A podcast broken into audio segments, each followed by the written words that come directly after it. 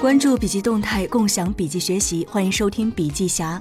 今天要和您分享的是清华大学社会科学学院积极心理学研究中心办公室主任赵玉坤为《心流最优体验心理学》一书所做的序言。收听前，请思考如何重获内心和谐，在挫折中如何自得其乐，构成心流体验的要素有哪些？精神伤其实是个绝妙的比喻，契克森·米哈赖没有具体解释这个比喻，可能让部分对热力学不熟悉的读者有点困惑。我在这儿斗胆越俎代庖，替他铺垫一下。简单的讲，伤是指一个系统的混乱程度，越混乱伤值越高。比如在冰里面，水分子相对固定在一个位置附近振动，系统比较稳定，伤值就比较低。变成液态水之后，分子开始流动，伤值变大。成为水蒸气之后，分子四处乱窜，熵值就更大了。反过来，一个系统内部越有规律，结构越清晰，熵值就越低。人的大脑里的念头就跟分子一样，时刻万马奔腾。佛家打比方说，一个人从外表看是在静坐，但内心却如同瀑布一般，无数念头蜂拥而来。如果没有节制训练，你的心就会经常处在这样的混乱状态。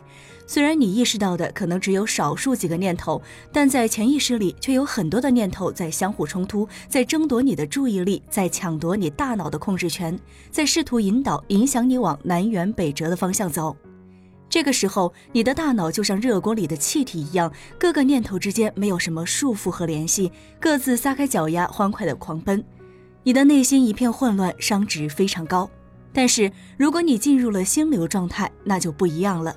你所有的注意力都集中在当前的任务上，你所有的心理能量都在往同一个地方时，那些跟任务无关的念头都被完全屏蔽，甚至包括你对世界的意志、对自我的感知，更不用说对别人评价的患得患失，对物质得失的精心计算，都消失得无影无踪。你并不是只有一个念头，你的大脑仍然在高速运转。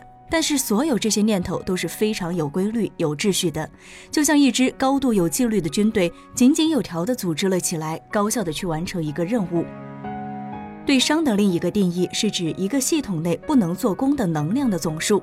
换句话说，熵值越高，能做的功就越少，因为在做功的过程中，总有一部分能量被耗散掉，这就导致了系统的秩序变少，也就是熵值升高。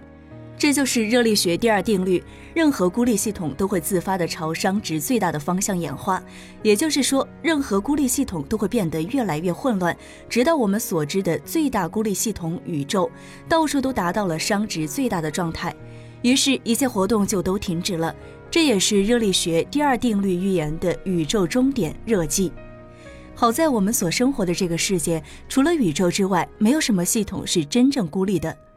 从这个角度来说，心流就是大脑的生命。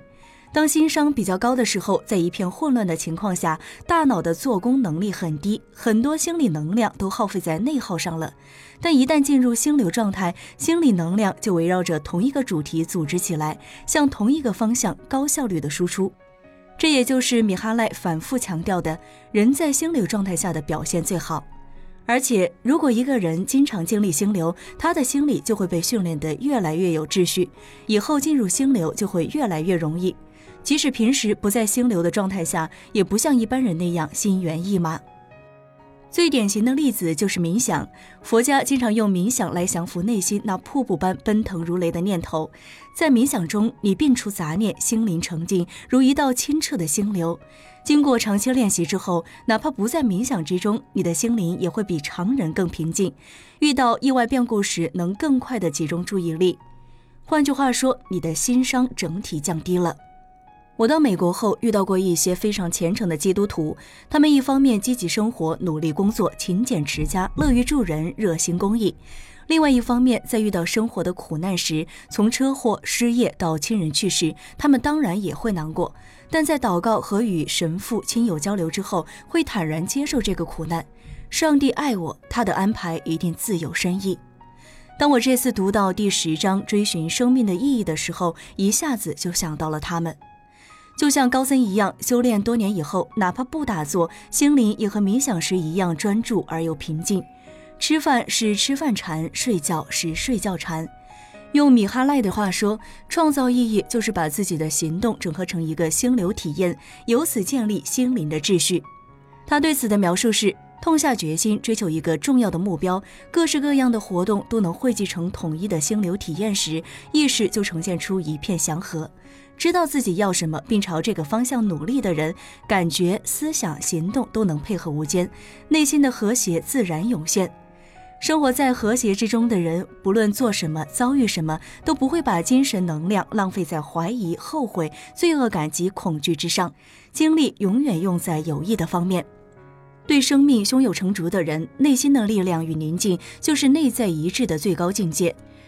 对于我们这些缺乏宗教情怀的人，怎样才能把自己一生的行动、思想都整合成一个心流体验呢？米哈赖的建议是：首先要找到一个终生的目标，其次不要害怕复杂性，这就是对你人生意义的挑战。而你可以应对的技能是行动式生活与反省式生活相结合。只要个人目标与宇宙星流汇合，意义的问题也就迎刃而解。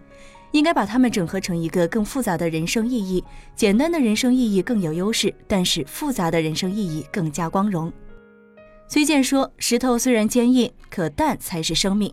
石头是地貌变化就能够形成，可只有生命才能下出蛋来。复杂度降低的越多的过程越有意思。为什么人们推崇围棋超过五子棋？因为围棋更复杂，能够掌握如此复杂的技艺，产生稳定输出的棋手，让我们更佩服。为什么油画比素描更美？因为它动用了更复杂的色彩和技艺，最终把这些无比复杂的元素都统一在一幅画里，让我们的大脑不由自主的就会觉得更美。心流也是这样，正如米哈赖所说，伟大的音乐、建筑、艺术、哲学、宗教都是以和谐克服混沌的好榜样。降生过程有高下，记忆有高下，心流也有高下。原本的混沌越多，整合进来的元素越复杂，这个心流就越伟大。那么，人生意义也有高下。